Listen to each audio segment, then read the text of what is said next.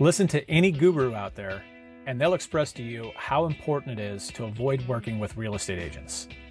In this video, I'm going to talk to you about why this is just terrible advice and how you can make an absolute killing off of doing just the opposite of what your guru told you to do. We'll get this started in three, two, one.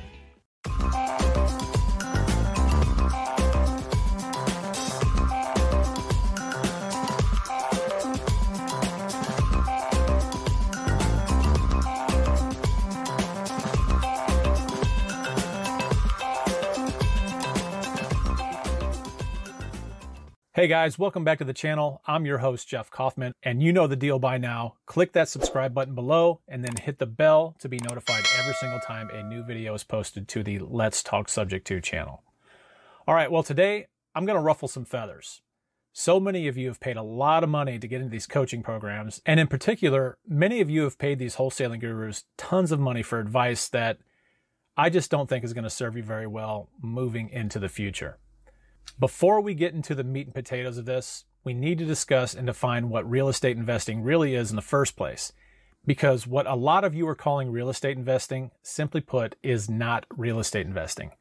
If you go out with the intention of, you know, getting a house under contract and then finding a cash buyer for that contract, I hate to break it to you, but you are not a real estate investor. You are a wholesaler. And don't get me wrong, there's nothing wrong with being a wholesaler. I have no problems with wholesalers at all. Just as long as they're upfront and honest with their sellers, uh, you know, about what they're doing and what their role is in helping the seller with their situation. And if truth be told, most wholesalers aren't even technically wholesalers. In the traditional sense, a wholesaler is one who actually goes out and buys a product and then resells that product at a higher price. In the case of real estate, you would need to buy a house, actually close on it before you resold that property. But I'm not going to get into semantics. We're just going to call it wholesaling. On the other side of the coin, a real estate investor is someone who, like wholesalers, goes out and markets for properties with the intention of actually closing on the property and then either making an investment by way of improving that property and reselling it or purchasing the property and holding on to it for monthly cash flow. So now that we've got that cleared up, let's talk about working with agents because both wholesalers and investors can be profitable by working with real estate agents. So let's start out with wholesalers. How can wholesalers turn a profit by working with agents? The answer to this question is really quite simple. It's a matter of choosing the correct agent to work with. See, agents are in a unique position because they're licensed within their respective states and they have to follow the rules that are put in place by their state real estate commission. But that doesn't mean they can't work with wholesalers or investors. It just means they have to work within the confines of the law. So here's my recommendation to you wholesalers out there. Network, network, network. Find yourself an investor friendly agent that does their fair share of investing or wholesaling as well. Now, I only use the services of an agent when I'm selling a deal, but I do know people who have an agent they work with on a regular basis to submit offers on distressed MLS properties. These types of agents can be found at your local REIA or in uh, real estate investing related Facebook groups. It's no secret that the MLS nearly always fetches higher prices for homes than cash buyers can pay, even if you have to pay a commission to a buyer's agent for bringing you a buyer. So if you're dealing with an investor friendly agent, you can always let him or her know about the deal you have and then work together to get your side closed so that your agent can then bring in his or her buyer. Double closing these deals is highly recommended and it is the cleanest way to get one of these deals done. You do have another option that is far less utilized because of the confusion surrounding this strategy. But having equitable interest in a property allows you to market your interest in any way you see fit, including the MLS. You do not have to get permission from anyone to market your interest in something that you own, and in no state is it illegal to market your equitable interest on the MLS. The MLS is a privately run entity. It's a marketplace literally designed for selling interest in real estate, whether you are the legal title holder, equitable title holder, or you simply have equitable interest in a property. Don't let anyone tell you, not even an agent or a broker, that this is somehow illegal. Now, they have the right and the choice as a representative of this private entity called the MLS to deny your listing request. But this does not make it illegal. So in short, you will definitely have issues getting your listing on the MLS because most agents and brokers believe that, you know, this is against the law. If this is something that you'd like to explore a little deeper, you basically have two options. Your first option, find a real estate brokerage that understands the law and understands that this is not illegal. Or two, look into flat fee listing companies. Many of these companies understand the law and that's why they exist in the first place. So that's my advice for wholesalers. Now let's take a look at how investors can utilize the services of real estate agents. Let's analyze the purchase side first. So you're out browsing the MLS listings, or maybe you've set up some um, automation that sends you MLS listed properties on a regular basis. And one of those listings looks like it might be a deal for whatever reason. Maybe it looks distressed or it's a recently failed listing or something like that. So you call up the agent and you schedule an appointment to see it. After the appointment, you submit a lowball offer to see if the seller's going to bite. Now, if they bite, you might have a decent enough deal in your hands that you know, there's enough juice in it to pay the agent's commission, you know, right at closing. And then you can, you know, you can still make out like a bandit. Well, let's say that offer is accepted. Now it's just a matter of working out the financing and closing on the deal. You can go about your merry way. But let's say they don't bite. Then what? Well, most people would simply walk away from that deal, right? I would be willing to bet that somewhere in the range of 80 to 95% of all investors would walk away from that deal. But you're not going to do that. And why not? Because you understand the power of creative financing and you understand that buying on terms can be a win win for everybody involved.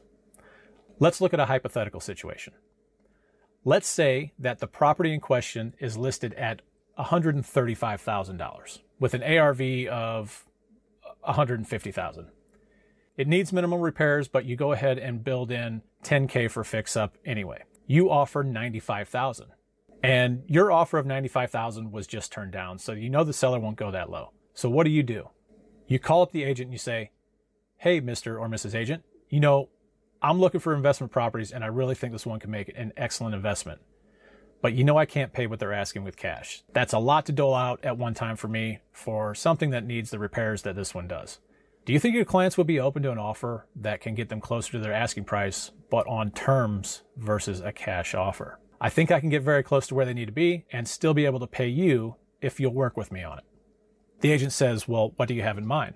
You respond with, Well, I have a program that I call my Mortgage Relief Plus program where I can offer near asking price in exchange for terms on the house, close on the deal, and free up some monthly capital for the seller. And I can pay you when I place my tenant. I realize it's not an ideal situation, but it beats having the house sit on the market for another six months and nobody making any money off of this listing. What do you think your client would say about that? Now, admittedly, probably somewhere in the range of 70 to 80% of agents are going to think you're nuts, and they're going to have zero interest in presenting this offer to their client. But some of them are going to be open minded enough to at least hear you out. For the ones that do, here's what you're going to follow up with. Okay, great. Here's what I can offer. I'll give them full asking price minus the repairs that are needed if they keep the note in their name while I make 100% of the payment to their lender. I'll be responsible for every aspect of the property, including all of the maintenance, repairs, taxes, insurance, and everything that comes with keeping a house in tip top shape. And when I find a tenant, I'll pay you 2% of my purchase price. I know it's not the full 3% that's standard in the industry, but this deal is going to be super thin for everybody. And quite frankly, it beats not making anything off of the listing at all. So you've made a verbal offer here to find out if the agent is even open to the idea. If he or she isn't open to the idea, just politely thank them, give them your contact info in case there's a change of heart somewhere down the road, and move on. If they like your idea, now you can move ahead with a formal written offer. The numbers on this deal would break down something like this. Your terms offer would be $125,000. That's 135,000, their asking price, minus the 10,000 in repairs. And then you would take over the payments, which let's say equals $700 a month. PITI, principal, interest, taxes, and insurance. So your basis for the agent commission on this deal is $125,000. And that will equal $2,500 when you find your owner finance buyer or tenant buyer, who, by the way, is going to fund the payment to the agent. Here's what your exit is going to look like. We're going to talk about the exit now. I offer owner financing to buyers with a good job and a good rental history. Since this house has an ARV of 150,000, I will put it on the market for 145,000 with owner financing available, and that is an as is price to my owner finance buyer. I will require that buyer to put down 10% or $14,500 of which I will pay the agents $2,500 out of.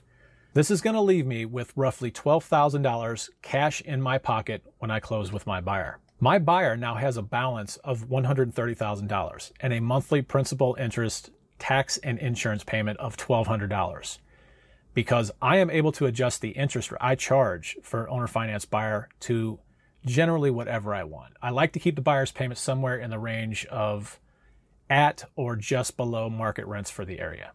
That means that I am now cash flowing this property at approximately $500 per month. So now I've got a down payment and cash flow out of what started out as a problem property for the seller and a bust for the agent. So do you see how thinking creatively can solve what seems to be insurmountable problems? Everyone has made money on this deal and everyone wins.